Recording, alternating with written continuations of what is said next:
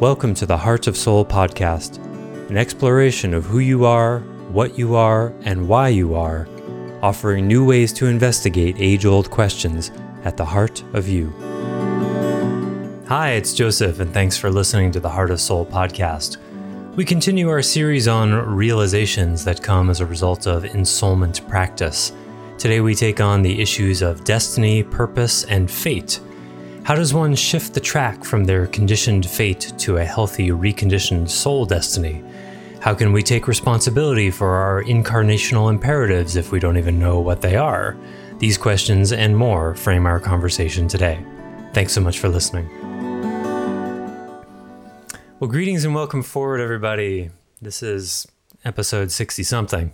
6x. How about that? Uh, ra- rounding to the nearest 10. Remember that? I hated learning that in second grade. Around yes. 10, the 10 place, the 100th place. Yeah. yes. It's the same years where you had that green paper with the yes, the dotted yes. line. I remember being so furious that you were supposed to cross the T just above the dotted line. Yes, like, what the yes. hell is the dotted line there for if I'm not supposed to cross the T on the dotted line? It has to be exactly on the vertical part of it yeah. at the exact same spot. That was yeah. the the beginning of my uh, medicative relationship with truth. Uh, goes back to I remember being totally upset getting the spelling of people wrong on a spelling test. I insisted, "Why the hell is it not spelled P E A P L E?" Arguing with my teacher, not yeah. Little did I know that kind of behavior would get me fired ten times by the time I was forty. I've gotten more fired. I've got fired more times than I did leaving jobs, so I know just what you mean. Yeah, yeah. Anyway, so we're here. We're here to talk about. Uh, it's part of my creative expression is, is the non sequiturs in the beginning of the episode. Thank you, Stace and audience, for bearing with me. Um, today we are here to discuss realization number five, and these the numbers don't matter, but we're on the fifth one on this arbitrary list that you have a specific purpose for being here, ideas, feelings of where to start with that? Yeah. Um, just because we're unconscious of um, what happens between lifetimes or that we have multiple lifetimes doesn't mean it's not true. Mm-hmm. Um, people ask all the time. In fact, it's a big deal for Westerners. Uh, if we have all the, if it, reincarnation really is true, why don't we remember? And we've we've not directly talked about this particular dimension of it very much. We've mentioned it in passing, I think. Mm-hmm. So let's let's start there. If that's well, I have to... a this might be maybe skipping ahead, but I just thought of a corollary to we've we've talked a lot about you're responsible for the contents of your unconscious, right? But I think the case we're about to make. that maybe as a headline premise is you are responsible for the contents of your soul, which is an aspect of the unconscious in one way, and therefore your incarnational imperatives. You're responsible for why you're here, even if you don't know.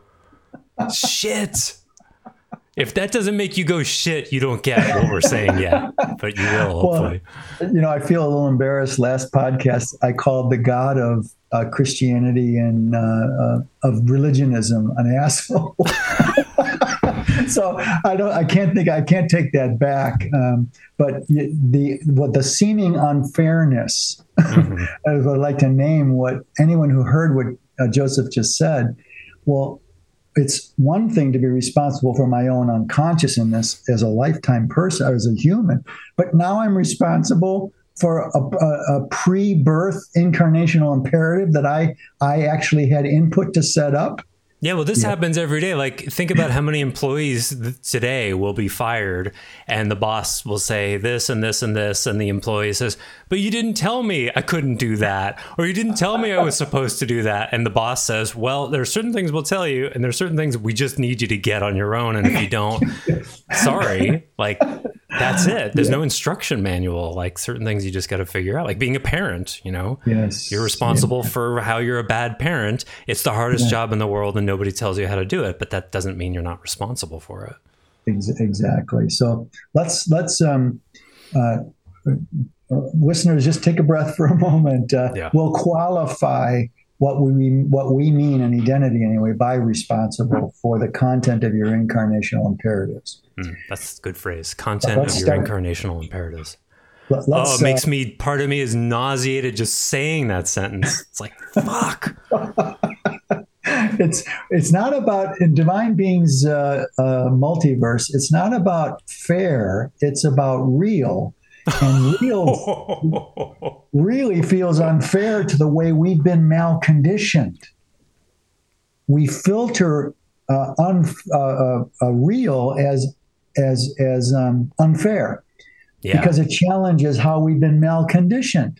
So if, if people could just get that, the real you has much less problem with the uh, content of your impar- incarnational imperatives. Yeah, that's a really, I've never heard you made that uh, distinction before that um, there's no such thing as fair or not fair. There's just real. That's a yes. super powerful anti victimhood uh, distinction. It makes me think of, um, I heard Adyashanti say once, like, um, you know, notice your reaction. You have a, say, a judgment or a reaction to being deceived what's wrong with being deceived? Camouflage is deception, and animals use it all the time. So is is it not okay for one person to deceive another? Like that's what's real. That yeah. happens. You can have a preference about it, but deception yeah. is an aspect of nature itself. So absolutely, we're not victims. No, uh, we just have more complex wounds driving our camouflage uh, than yeah. a bird does. uh, yeah. And that, that's a little different, but it's an apt metaphor, but yeah. it has a, a, bit of a limit. Sure. Uh, so, con- uh, what, what an incarnational imperative is, is you get together with guides before you're born, and, and New Age, Now Age uh, are conversant with what I'm going to say next. We would agree with we don't agree with much in any of these darker dim age uh, new age stuff but this is one where we overlap mm-hmm. you get together with your guides and uh, divine being in some capacity to pick out uh, uh, some issues from other lifetimes that never got resolved that are now uh, possibly resolvable because we're in the era of psychology in one in one domain in one domain and philosophy and and uh, a world of uh, linked by uh, electronic uh, means to get lots of knowledge out that was never out uh, in past lifetimes. Now I want to underline that. The, yeah. because that's an important assumption that I think a lot yes. of people wouldn't necessarily phrase that that like yes. you can't necessarily heal your deepest soul wounds at any given time in history. There are times to do certain things and other times to yes. do other things, and the exactly. the very easy argument to make like nobody cared about your childhood wounding prior to 120 years ago, not in any kind of and then and then with the yeah. yeah. with the behavioralists and what they did with it there's still a lot of psychology that doesn't care about your childhood wounding so it's only minimally starting to rise as a concern in humanity nice nicely put so that's a really important uh, corollary that uh, you can't necessarily heal an issue in the same life that it, it's caused in. You yeah. have to heal it, heal it later in the same domain that resonates with that past life but takes it forward to a new destination. Mm-hmm. Right? That's why I love English in so many ways, uh, in the sense that destiny and destination uh, oh, are, yeah. are, rooted in the same dynamic. Uh, we we are born. You could say we're born fated. Fate determines our unconscious expression of ourselves but we what we we do in identity is help people heal from their in, innate fate to their uh, healed uh, uh, destiny. Uh, that's what conditioned fate. Conditioned fate uh-huh. Uh, to reconditioned destiny. And I don't say unconditioned. If you're a Buddhist out there and, and think, well, if I claim to be non dual enlightened, I should say unconditioned. And I say, mm-hmm, that's a limit of uh, the sagely uh, non dual paradigm that's claimed it's not a paradigm. Uh, is that uh, uh, it is possible for human beings to transcend conditioning, even if it's just in the moment transcending a particular reaction. Which is so interesting because in the absence of any kind of psychological model, that's what you'd have to do. There's no reconditioning. There can only be conditioning or deconditioning. Yes. How could they have come up with reconditioning? Recondition, reconditioning what? Yeah. Reconditioning uh, who? But that also exactly what you say, and unconditioned as some sort of solution is completely bogus. It's impossible to be unconditioned. Hmm. This is the world of conditions. There's not one exception that's not conditioned. Nothing. Uh, and you can't, you can't, a part of you can't flood out of condition without splitting yourself. And so you don't, and, and holify yourself by transcending, you deepen the split that's Yeah. already been malconditioned into you by the world. Yeah. And then you're in universal love rather than personal love land. And then you wonder why you start to die on the inside. Yeah, I was just uh, reading. Um, this is inside our domain here today. I was just reading uh, something I wrote a while back in one of my books uh, about uh, uh, temple priestesses Uh huh. uh, who universalize um, uh, uh, uh, the love that supposedly is is being embodied and giving their physical bodies and yonis to men's lingams and their desires, taking men to heaven, taking men to the divine. Because poor dears, they they're too segmented or dense to get it themselves, right? hmm But from on the priestess side, I it's I'm sorry to state the obvious here, but the yoni is a personal thing. Yeah. You can't universalize a personal thing and then say uh, the personal thing doesn't matter. They're two different domains, and domain specific specificity is not a thing that's out there very well in, in our world. Yeah. Well, even in the broadest sense, like when someone dedicates their life to God, yeah. Mhm. who did that? yes. The person did. So every moment, every day for the rest of their lives, while they're giving up and giving up and giving up, they're the one doing that. They're, you can't exclude the personal from that equation. There's always a person doing that. Exactly. Exactly. And that's in the content of the human. Personal yoni, I'm sorry, you can't universalize. It's a specific yoni that's doing the universal thing right now. Yeah, you can't yours. ever get away from that. Yeah, it's a But- lovely idea that you could somehow separate it and, you know, offer it to help humanity, but it just doesn't work that way. And there's even one more killer kind of meta uh, domain that's applying in that situation, and that is the temple priestesses are taught that we're taught that if they do this, of course they earn a spot in heaven. Oh, God. Of course, they, the divine, will smile upon them, which is a personal result that they're doing this for. Right. Also, there's no way to subtract the personal. Even the personal, I want to get to heaven, is someone wanting a benefit. No Yeah. sacrifice, no unconditional love. Everything's conditioned. Yeah. So, this little uh, rabbit hole, though, fits perfectly with the purpose for being here because we're here. You set up something. You chose the parents most of the time. You chose the parents that you got, mother and father. Um, sometimes, or rarely, once every 20 lifetimes or so. So, so we ask our guides to roll the dice and get, let them choose our parents so we see what we can do under unplanned circumstances. But that's every 20 lives or so, 30. Um, most of the time, we choose our parents, we choose them for specific reasons. And that's the reason, uh, purpose for being here. You pick parents who wound you this lifetime to recapitulate how life wounded you in past lives. Oh, And once you nice. acquire, you acquire that disease, that that disease, dis-ease of woundedness, how life uh, hurt you last time. You you choose parents who will recapitulate and do that to you in this life. It's called spiritual homeopathy. Mhm. Spiritual homeopathy is the governing dynamic of reincarnation. We, we, we choose life situations and starting with parents that will recapitulate an issue that we've come this life to specifically heal.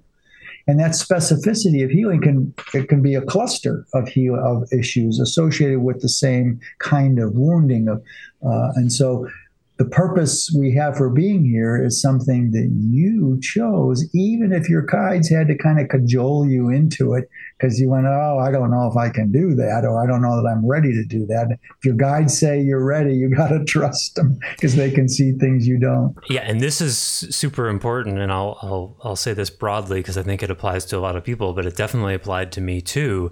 That means if you've decided, small y, Yes. that you've decided that your life is about, you know, living comfortably and being happy, and that's not what your soul is here to do, uh-huh. guess who's going to win? and that and that was me in one way. I mean, I always had a passion for truth, but I um, I never uh, a small I me or whatever you want to call it, the, the green me, never had any intention of. I mean, you know, in my late twenties, I was a, a, a business coach, and I sort of stumbled into your work. Um, I the only reason I was interested in therapy at all was because the woman I was with at the time thought things weren't going so well. I wasn't looking for it, and then a friend of a friend sort of uh, ended up. I ended up meeting you, but I wasn't a spiritual seeker really, and I certainly hadn't uh, you know dead ended dozens of paradigms and therapists and.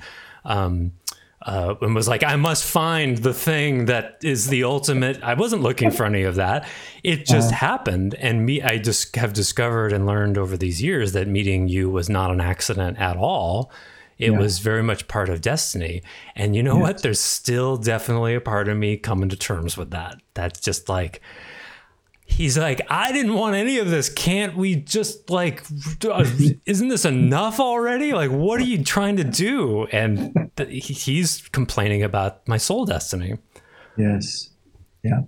So it's really reasonable for our protection to feel vi- a victim of yeah. our incarnational imperative. Yeah, exactly. And we want to I, I, for all the greens in the world who are listening behind the ears of people who are conscious of their unconscious of their greens yet, we want to honor the fact that that's reasonable for you. Uh, it's like the necessary but not sufficient thing in logic. Um, mm-hmm. That's reasonable for you to feel that way, and sorry, um, there's a necessity for the soul to uh, fulfill its destiny in healing a specific wound, wound or cluster of wounds, all under a common theme. Mm. So that will often get you not only a, a, lack of recognition for following that, but sometimes outright judgment, derision. Um, you know, you don't necessarily get rewarded for following your soul path over no. your happiness path. You've described some of those choices in your life that were. No, it's the exact opposite. It's usually the opposite. Yeah. Um, it's usually know. opposite. Uh, my self image uh, was tied to uh, offers I was made both in the musical domain and the, the, the health delivery do- domain. And uh, though they, I wish I could say they weren't seductive, uh, but they were. But uh, I, I, I, have an inborn uh, knowledge, ex- not knowledge, experience. When I put my foot off my destiny path, I can feel it. It's like walking on a narrow plank and I'm stepping on nothing. Then I know I'm. I, I got. I got to make a choice. A, a, choice up front and diverge from the path I'm on. Mm-hmm. So that it really uh, helps. Uh, the older, uh, more experience you have here on Earth, the easier that becomes to to do. But look what we're saying here, Joseph uh, early on in our podcast series, uh, we talked about uh, a couple, three or four different things that would change the whole way we look at everything soul species, yeah. soul age, and reincarnation is one of those. Um, it is such a reality that is not experienced uh, and so not part of the integrated uh, uh, world as it is, uh, only in its fringes and mostly. Uh, but to have it would be such a, a a, a watershed event for the collective human humanness that we all belong to. Mm-hmm. To have reincarnation um, really be experienced as real. And what I what I answered why well years and years ago and answered dozens of times since why don't we remember it? Uh, well, you haven't discovered the the intercommunicative modality necessary to feel and remember it and that is emotivity. That's mm-hmm. that's the first. You will find out all these things we're saying are true not by knowledging your way to it, which is a which is a fishnet trying to pick up water, like we say all the time. You've got to do it with an emoto soulful, um, uh, a communicative band inside, bandwidth inside yourself, self communicative. Uh, and you can't get to that while you, you're enthralled to the protector who doesn't want you to be your whole being because no one made room for your whole being when you were younger. So he doesn't want to, he or she, they don't want it to be recapitulated, all that hurt. But that very thing, you can't hear the authentic reality of your soul realities while you're being run by an inauthentic version of your personhood, i.e., our, our blessed uh, sh- shadow protector. And I say that blessed. If, if it wasn't operative in your life, all of you who are listening, you would not have arrived at this podcast. Yeah, right. It helped you get here by giving you just enough survivability to give a little bit of room for your soul to go your soul dynamics to go around the protection and be curious so you found this and that's so, what's so difficult about letting it go because it's it's like yeah you know it's it's literally the reason you're alive. And so negotiating with its retirement is uh, far from really easy. hard. Yeah. Oh i love that. I never heard it put that way. Uh, uh, our authentic emoto emoto soulful authentic authentic soulful self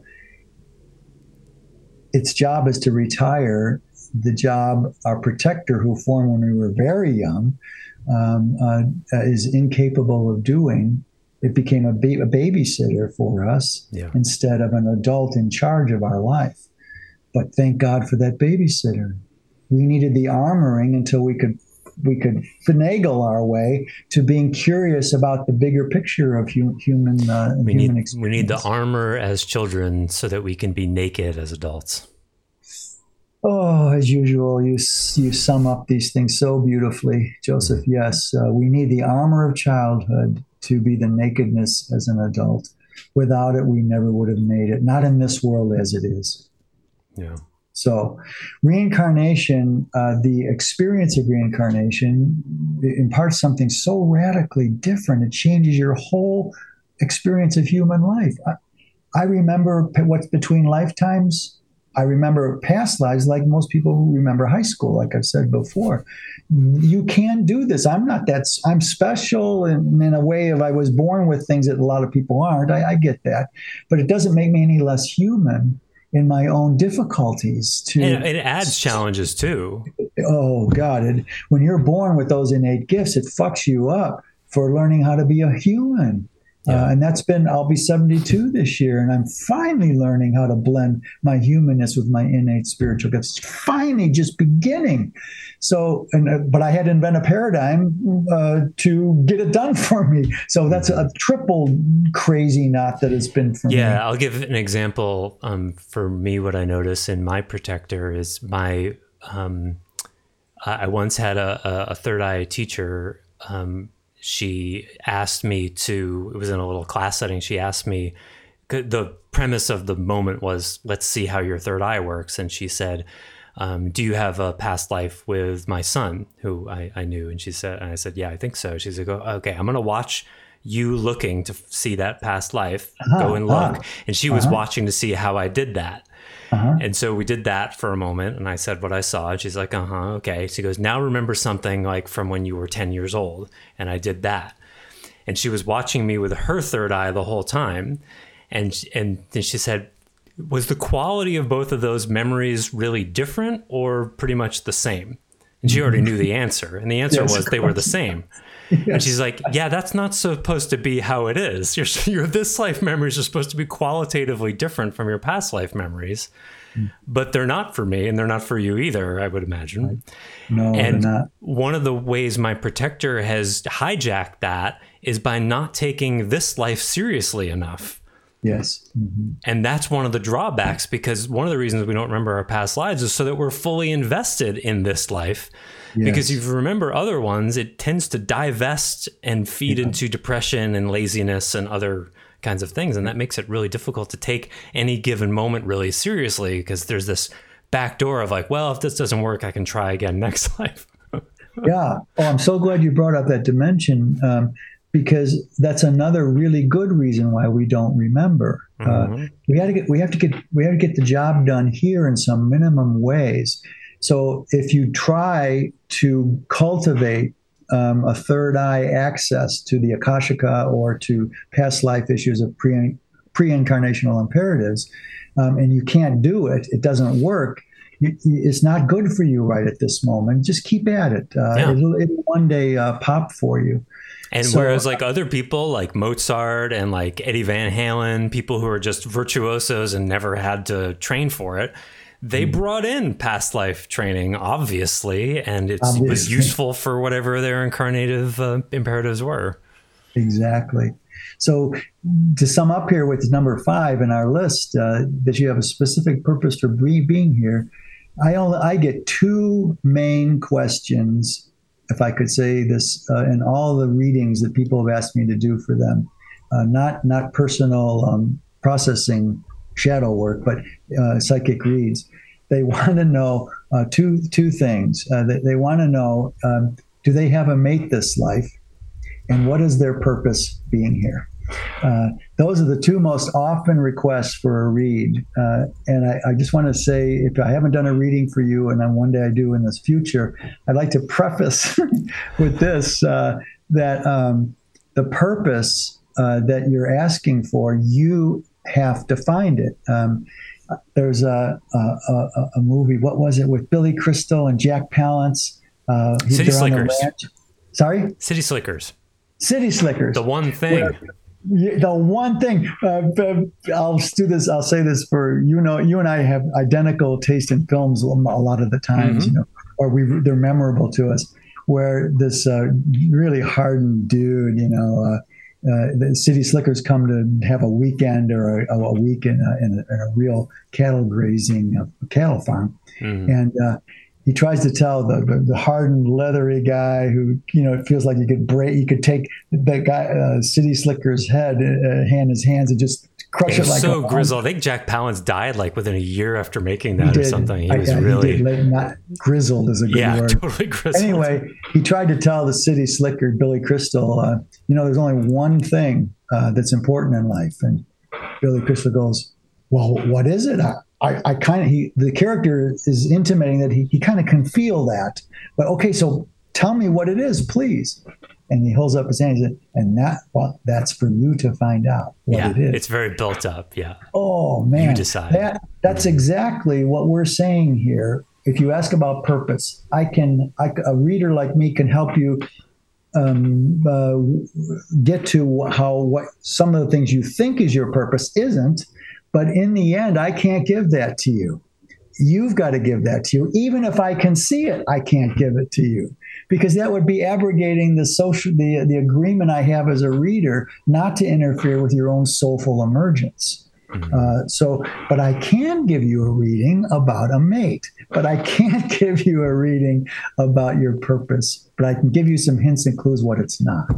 So, but what about like soul themes. I mean, you can get awfully close to someone's yes. purpose. Yes. Why they I, chose I, the parents that they chose, for example. Right.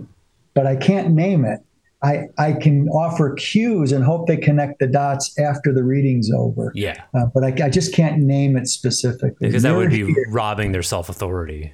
Exactly right. And uh, I used to be more into less discriminant about that in earlier uh, uh, years of my life. Uh, I was so eager to have anyone, anyone to avail themselves to validate me with my gifts that I would not have a, a, a lot of um, earlier years a good focus on what I should say and what I shouldn't say. I can't stop what I see, but I can choose how it, I. You know, it reminds it. me a bit of um, the Neo and Oracle conversations in the Matrix. Yeah there's um the in the second and third movies, and now there's a fourth that was actually decent. Um, the, those conversations aren't very good, and they're metaphysically sloppy.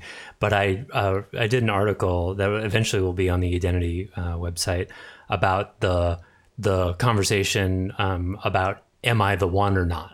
There, and there's a really good example. She's, oh, yes. she's Same. making cookies, and and there's this really cool moment where uh, she's reading out his own self doubt and yes. he's there ostensibly to to the whole setup is she's going to tell you whether you're yes. the one or not. That's the setup.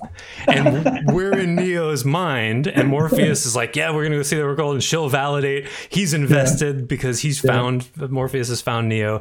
And so he, Neo's expectation is like, I'm just this normal guy, and you're going to tell me whether I'm the one. Yeah. And what she does is absolutely brilliant, and most people don't catch it yeah. where she goes, Well, um, you know, she looks at him and like pretends she's doing like a physical exam, which is just absurd.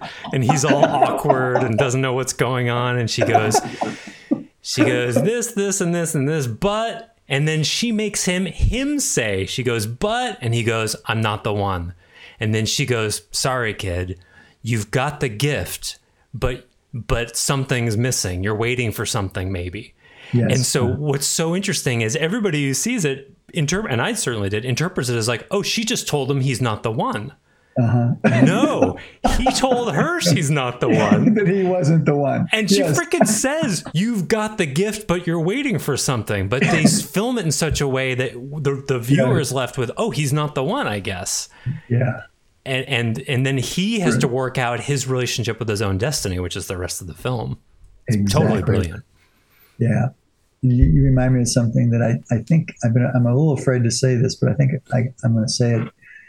Um,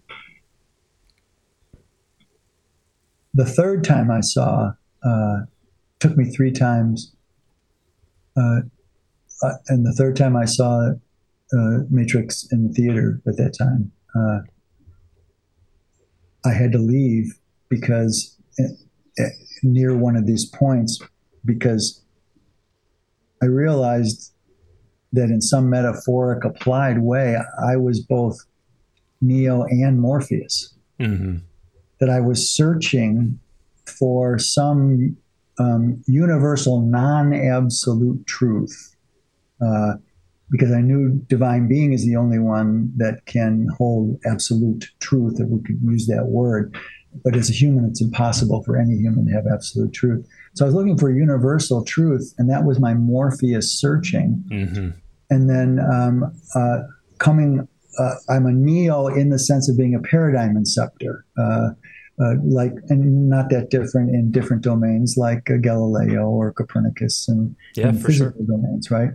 And so um, when I realized that I was the searcher and the searchee, um, I, I, couldn't bear it in the rest of the movie uh, because all the expressions of the one is a magical kind of um, capacities that other humans can't do. Basically, power. Yeah. Mostly power. And so it took me a while to go see it a fourth time um, after I had settled that in, because it's exactly along these lines. I, I was wrestling with my own destiny. Mm-hmm. Uh, I, I thought I was Morpheus for about half my life. And then around 40, I realized I was Morpheus and Neo. Again, mm-hmm. not Neo with magic powers, but just a new paradigm inceptor. Yeah. So uh, be, it was a really difficult thing for me to come to truth with my own destiny. Mm-hmm. What I then, after I made semi peace with, then I remembered my incarnational imperative was central. This was that was a central theme to yeah. my uh, that no one could tell me what it was, and I had to evolve it. Yeah, so. and and you know, I I think uh, as a paradigm inceptor, and there have been many uh, in, in, the world um, and throughout history, but the, mm. there's something uniquely applicable to you about that. And I'd say, you know, the, the to me, the point of the Matrix is that we're all neos, yes. in one way or another. Yes, and, exactly. and Cypher represents our protector that says, yes. I don't care whether this is real or not. I want to do what feels good. I, I want to taste that steak. You know? I want to be famous. I want to be rich. And I don't, I'm eating this steak and I don't, it's so brilliantly done. I'm, I yeah. know this is an illusion and ignorance is bliss, he says. That's, yes, that's great and and what what I so love the Wachowskis didn't didn't have really know what they were really putting out there. but they somehow intuited it or channeled some really important truths that identity would has explicitly uh, defined. Yeah. Uh, and I, they were already defined that way when I saw The Matrix. So I was astounded by the resonance between the Wachowskis, what they did there, and uh, and, and you know what occurs stuff. to me related to this topic today about destiny is um, so we've already established no one can tell you what your destiny is, but like the oracle does, they can sort of give you some parameters and hints and nudges. Mm-hmm. And then I believe the oracle says at the very end of that conversation something about poor Morpheus, you know, you're going to have to decide between your life and his. Yes. And, and which is the main, the only real content based message um, that he that Neo gets from her, and then yes. that ends up being the parameters by which he discovers he's the one. So yes. it's a life-based, real content-based crisis where he yes. has to dig deep and really face this issue of like, do I trust my own abilities and um, yeah. or or not? And that's how it often is, right? We we're tested by life, and we either find deeper aspects of ourselves or not. Yeah, exactly right. That was the helicopter scene on top of the skyscraper in yeah. Satan trying to save um, Morpheus's life. Yeah. Um, the uh, the um, what you call it? Uh, the agents. That made it. Yeah, the agents to make it only experience can can reveal to you what your destiny is. And there's this scene, I believe it's the same scene that brings tears to my eyes just thinking about it because there's this whole thing. I've I've, I've thought about the Matrix. Most people would say probably way too much, but I wrote like four thousand words about these different scenes. That um, notice how Agent Smith is always calling him Mister Anderson. Yes, that's the local personality, and yes. Neo is his soul name. Yes, exactly. And so that's why the agent is always sort of derisively and dismissively calling him Mr. Anderson. And he and then when he he finally at certain points says, My name is Neo, and that's where he claims his soul self, and that's the pivot yeah. point where he can be greater than the uh, the uh, the protector self represented by Neo. Yeah, the the on purpose intention to keep him small by calling him Mr. Anderson. Yeah. Right?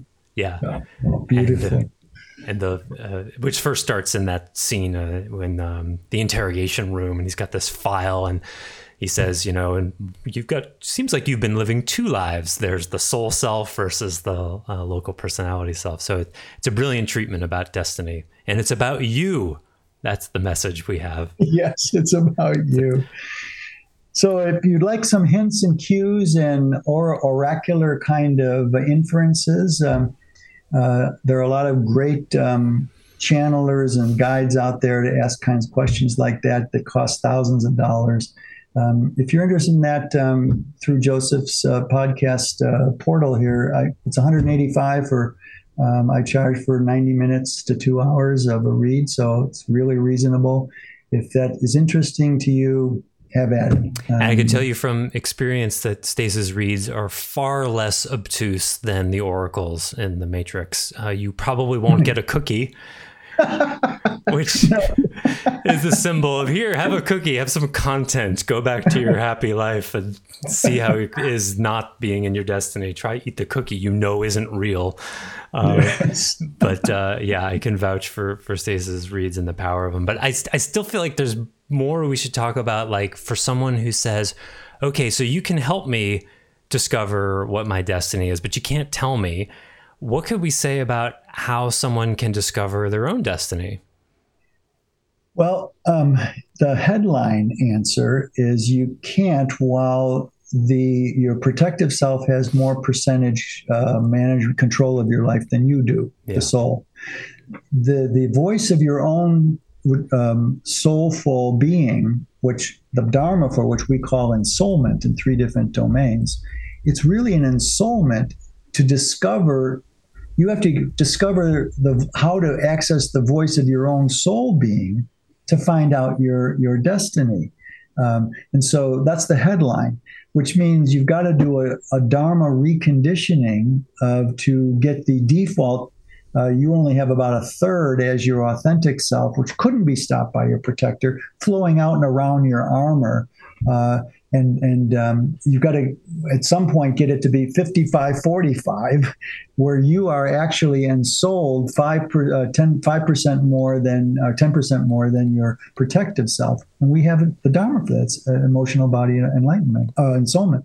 So uh, that's the first answer is how can i? Well you can't with your your what we call by shorthand from Bree the green aspect um, the gold aspect of you which is your soulful being has to have it has automatic access to divine being to reincarnation. You, you don't have to believe anything we say here. Your own soul being will verify and validate what we're saying here. Mm-hmm. so that's do some ebe is all we can say. Um, if you've got a certain set of bandwidths of your goal from past life um, enlightenments and stuff, you can go a little further with that than the average person if you've got sage and sane enlightenments or third eye cultivation already innate. Yeah, because you then you can remember past lives and intuit it, themes.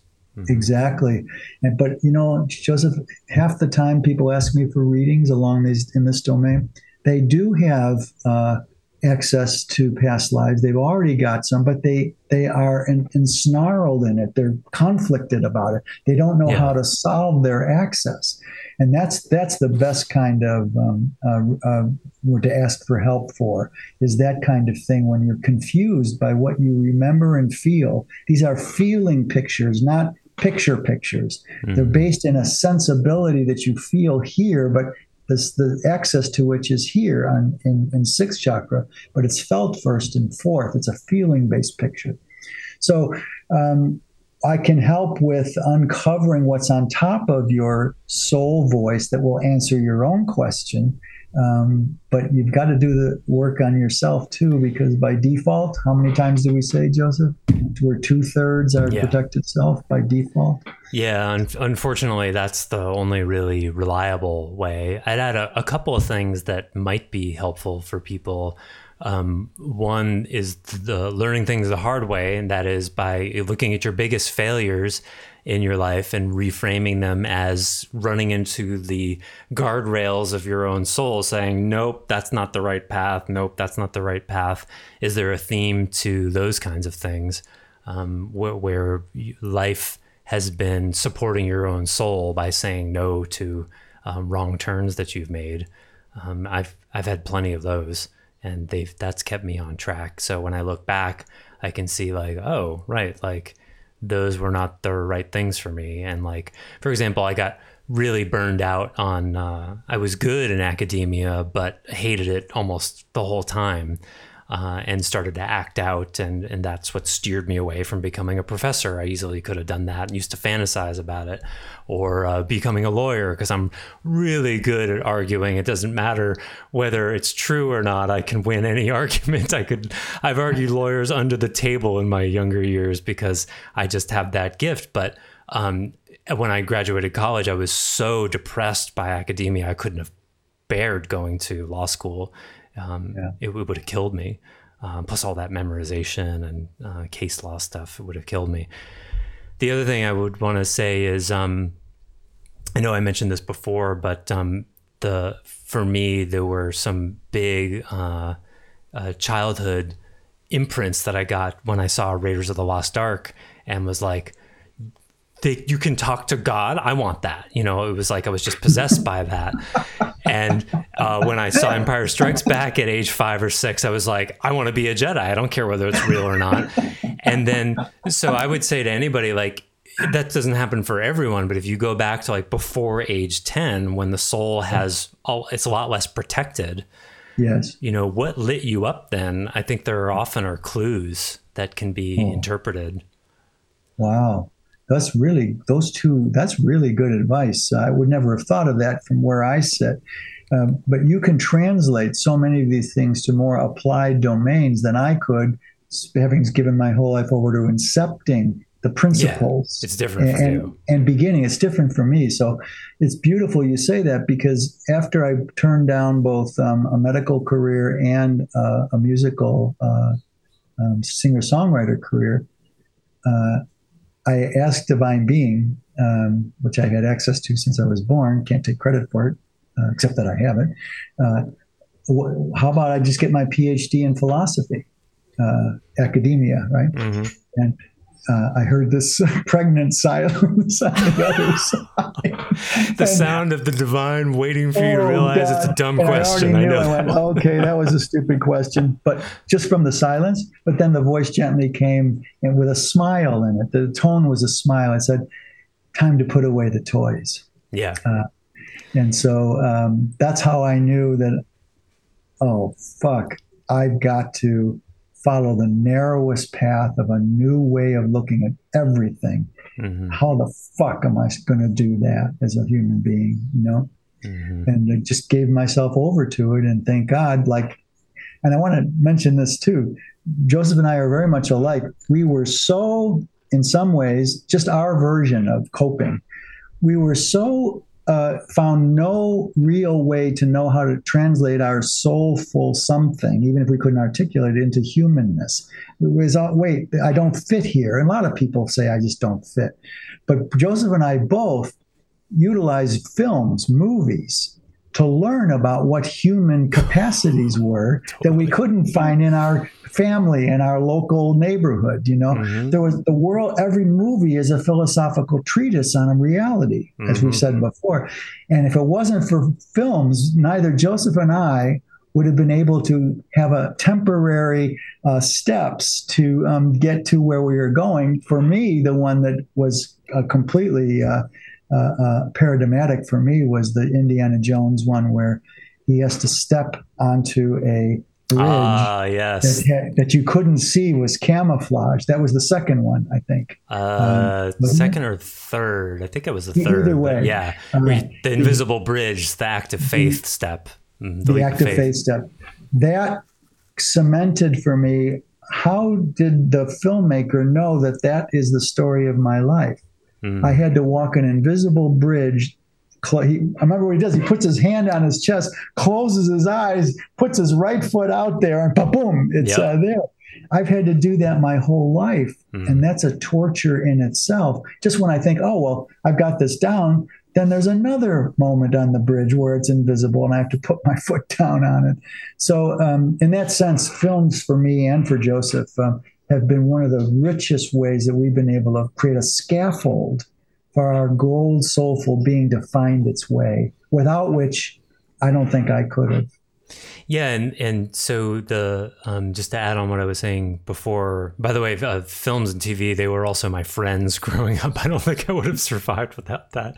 Yeah, my, same for me. My lady's same. always making fun of me, like, "Oh, are you visiting with your friends when I'm watching TV?" Like, uh, my memory is so poor. I can finish eight seasons of some TV show and then watch it all again a year later, and it's almost new.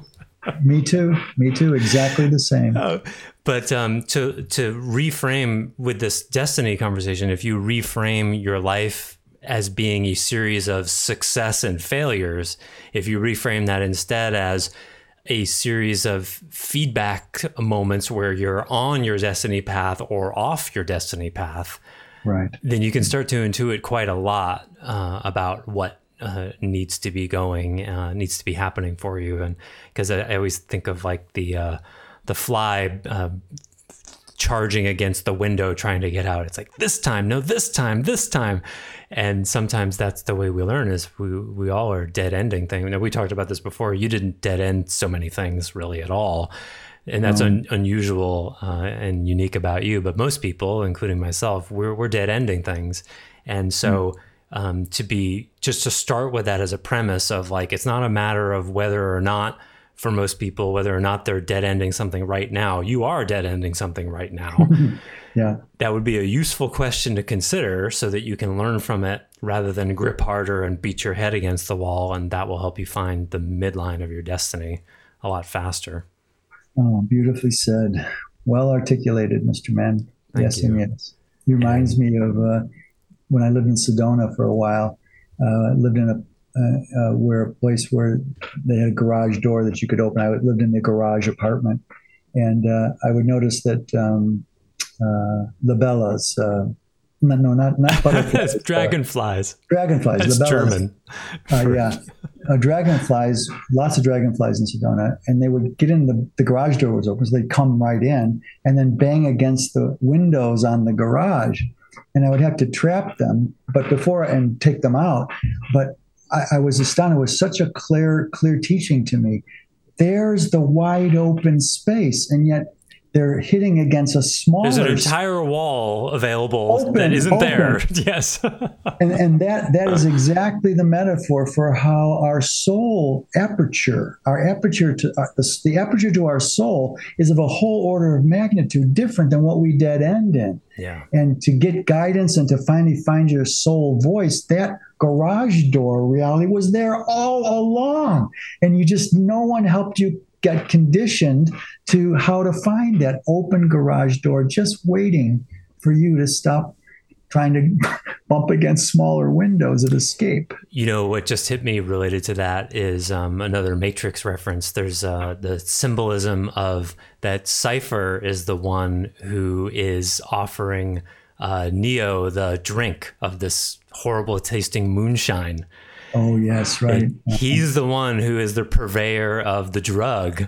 on Yes. on that uh, ship and there's another clue there and that is whatever you're uh, may, might be doing whatever behaviors or life structures you have in your life that are helping you to not feel your deepest pain Yes. which is helpful in one way because it makes you feel better, but it is going to keep you from connecting with the your own soul destiny at the same time. Because uh, the unfortunately that we we suffer as a result of not following our own destiny path, and if we numb that pain, then we can't follow well, the direction it's giving us, and that that's the So subject well of said. medications. and I, uh, I'm going to play off that one. We just can't get out of this rabbit hole, which is great. But the framework that you offer, some really down to earth, rubber meets the road guidance as on how to find your own destiny. Uh, I've got one to add uh, Mhm. now that you mentioned the framework, which I wouldn't have thought of, and that is that um, uh, sink into your negative emotions. Yeah, the most important ones. Mhm. Our negative emotions, by the way, there's no such thing as any, of course, you have heard this many times, but the ability, what you need help to do, you can't just make a will and say, I'm going to sink into my negative emotions. But that's a start. Uh, but with help, you realize at some point that negative emotions are the only compost Mhm. or fertilizer that allows you to downline cultivate the sunflower blossom of your soul. That uh, it may smell like shit, um, it may be repellent and goopy and ugly, that compost, uh, garbagey. It's a good metaphor for how we don't want to feel our negative emotions, but our negative emotions are the doorways, are the fertilizer to our soulful destiny down line. But there's another way to start. Stop negativizing negative emotions as your own and get some help to drop into them. Make a list of your deepest uh, negative emotions you don't want to feel and why, maybe. Mhm. Bring it to a helper, uh, even a standard psychologist. You, you'll get more out of it if you bring that, uh, as long as you don't get a, a psychologist who says, reframe your thinking. Uh, go to a go to a gestalt and uh, Mhm. therapist and, and and take. There's something you could also do that's down to earth. And this is, of course, completely opposite so much conditioning, even psychological professional help that delivers to us ideas. Was it called a glimmer? We talked about the Oh, anti-trigger Oh, thing. Yeah. Yes. So, oh. Like one of the things, as an example, one of the things I'm working on right now is the current protector I'm working with has an achievement med medication. So when uh, and I've got I live on like a small farm, so there's endless things to do all the time. Uh, which uh, creates this overwhelm, and then then in order to deal with the overwhelm and anxiety and dread, it's more dread feeling. I'll achieve a bunch of stuff and then feel better, and then at like six or seven o'clock, my protector is counting up what I what he achieved in the day, so he knows how much self worth to feel. That's his paradigm, wow. which I've had my entire. I'm a three. I'm an Enneagram three, so that's Oh, that- how we no, roll that's- Makes right? sense. There's like an inventory at the end of the day. It's like, okay, how good can I feel about myself based on what I did? And I'd say what I've noticed, I was talking to Brie about this on, on Monday. There's about two days a week where I don't do that. And then I start to gain some gold momentum and then get overwhelmed and my protector shows up and starts trying to manufacture self-worth and trying to deal mm-hmm. with all the negative feelings so-called negative feelings in that way and so yesterday there's lots of things to do i was starting to feel some pain and uh, shakiness and anxiety and just difficult emotions i was like all right that's it i'm going to lie in bed for as long as it takes and just feel this. And that's my only goal not to do anything with it, not to make it go away, just really intentional, just sitting there feeling it. And it felt almost as uncomfortable as like food poisoning. Like I would need to get up and throw up at point. It was like in that in the neighborhood of that. Yeah, yeah. And I just kept bringing myself back to it, back to it, back to it. It was it was it was difficult to do because it was largely existential. It wasn't really about anything. It was just Yes. about being. And there was some fear of not being in there as well. And some tears came and then suddenly I had all this energy whereas before I didn't at all. I was sort of dragging myself through the day.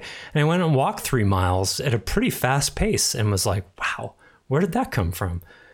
And that's my thing every day. Like I will lie every afternoon. I will lie there and feel whatever I feel, no matter what, no matter what I have to do, to show my protector that he doesn't have to guard those things.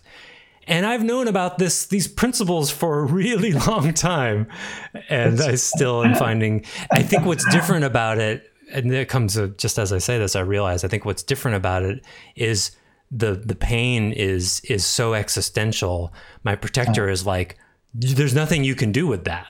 No, they, they can't protect against that. They can't. Goal, yeah, they can't. You're right. So my It's protector's like, content. yeah. So my protector's story was like, there's no substance to this, therefore there's no point in feeling it. Just move on with your life. You can't do anything about this because it goes back lifetimes after lifetimes after lifetimes. His picture is like, you're always going to have this. Why would you feel it? Yes. I didn't even get that until this moment. And now it's like, oh no, um, just because it's not substantive doesn't mean it can't be emoto soulfully processed. And I showed him that yesterday. And God damn it, I'm going to show him, show him again today. Although with less will and more love. than that statement. beautifully said. When you get near the last 20% of your healing arc of ensoulment, um, something magical happens, and Joseph just named it. I'll, I'll put a frame to it.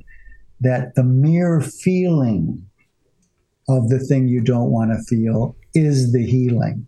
Mhm. Um, up until that time, you've got to mercilessly be open to deconstructing your uh, all the insidious ways your green is stymieing your soulful emergence. But at some point in the last twenty percent, the last third or quarter of your arc, uh, is uh, this is what happens. You the protector has no way to stop feeling existential. It's too um, upstream of content. So, uh, but there's the feeling of it, and that's what Joseph you described, Joseph, lying in bed and feeling it, and then where did all this energy come from, Mhm. right? Um, and that's there's the the feeling is the healing in the end. It's you gotta that takes a while to get there, but um, wow, what a gift that is for all the hours and days and months and years. Sometimes you put Well, I sure hope it's the last third or fourth or whatever, because it's these days. I, it's the you know the beginner mind thing. I feel like it's so obvious in one way. I, I feel like a total beginner again. I'm like I don't know anything, but I guess that's a good sign. Well, that's the sign that you are in the last third or quarter. Yeah. Is because um, exactly what you just said. You get a humility of Mhm. I'm just a beginner. If you feel like you're pretty sophisticated in what you've accomplished, I promise you, you're not to the last. Oh, I've done that too, but no, humbler and humbler is the way of the soul. humbler and humbler. You got to be so strong to get humble. It's uh, the the the the, uh, the the the in- inauthentic version protectors are either, and most of them are have both, are undervaluing themselves or overvaluing themselves as compensation for something that wasn't healable for them. Bless their hearts. Um, so, yeah, they've got either unworthiness is deep, un, non-negotiable unworthiness is just as arrogant as uh, megalomania. Yeah, I, I call that pathological humility. Yeah. There you go. very popular in AA and other forms Yeah. of Christianity. Just like I'm a sinner, you know, I'm no better, and you can feel the the, the smug pride in it. Oh God, You can yes. feel it. It looks very noble, Yeah. um, but it's there's something else going on. Yeah, Okay, well, I think that was a fairly deep dive that had also a little shallower um, uh, uh, uh, experiences that were possible to open doors to some of the deep stuff. So yeah. um, feels good to me uh, that we completed number five on your Number list. five, five of currently 18. Um, number Yes. six, which we'll possibly cover, likely cover next time, is that your will won't take you where you need to go. Um, something we've talked about a lot, but um, uh, here and there, but to make a focus out of that is It's so lovely. Um, this is a great um, uh, additional dimension to the podcast that you mention uh, what the next one will be very specifically. yeah, I've never been able to do that before. Right. I mean, but here we've got a list of 18. We, we have to figure out a way how to keep applying this uh, because that, that really does bridge um, the interest uh, for people. Uh, Yeah, sure. And give them a gift to, to say yes or no to it. But Mhm. yeah. So, okay. Yeah, thanks, Stace. Thanks. And uh, thank you all for listening. And um, if you ever have any questions, I'm sure you can figure out how to reach us, but you can always email me at joseph, J O S E F, at clearandopen.com. But you can find our respective websites. And remember, if you want some hints and nudges and parameters around what your destiny might be, Stace can definitely help you with that. I can speak from experience. He's done that for me many times. And, um, it's it's a real art i want to say. It's a it's a real art and skill that you have to be able to i mean it's the skill of of using leadership wisely to as uh, the phrase i learned from you to use your authority to support other people's self-authority. Yes. That's a, a, a rare thing that a leader can do and that's what real leadership is. Well thank you. I accept that as true and real now, but I failed my way in that domain to where I am now. Me too. Uh, mm-hmm. um, we I failed spectacularly uh, to learn the lesson that I knew in, intuitively but couldn't embody. So I can take that because I know how much I failed to get here. Mm-hmm. So yeah, thanks, Joseph. Yeah, you're so welcome. Tune in next time for the next realization. We've got many more to come. And uh, thanks so much for listening. Bye for now. Thanks for listening to the Heart of Soul podcast. To learn more about Stace Barron and Identity, please visit identity.org. To learn more about Joseph Shapiro, visit clearandopen.com. Until next time, we wish you well on your journey.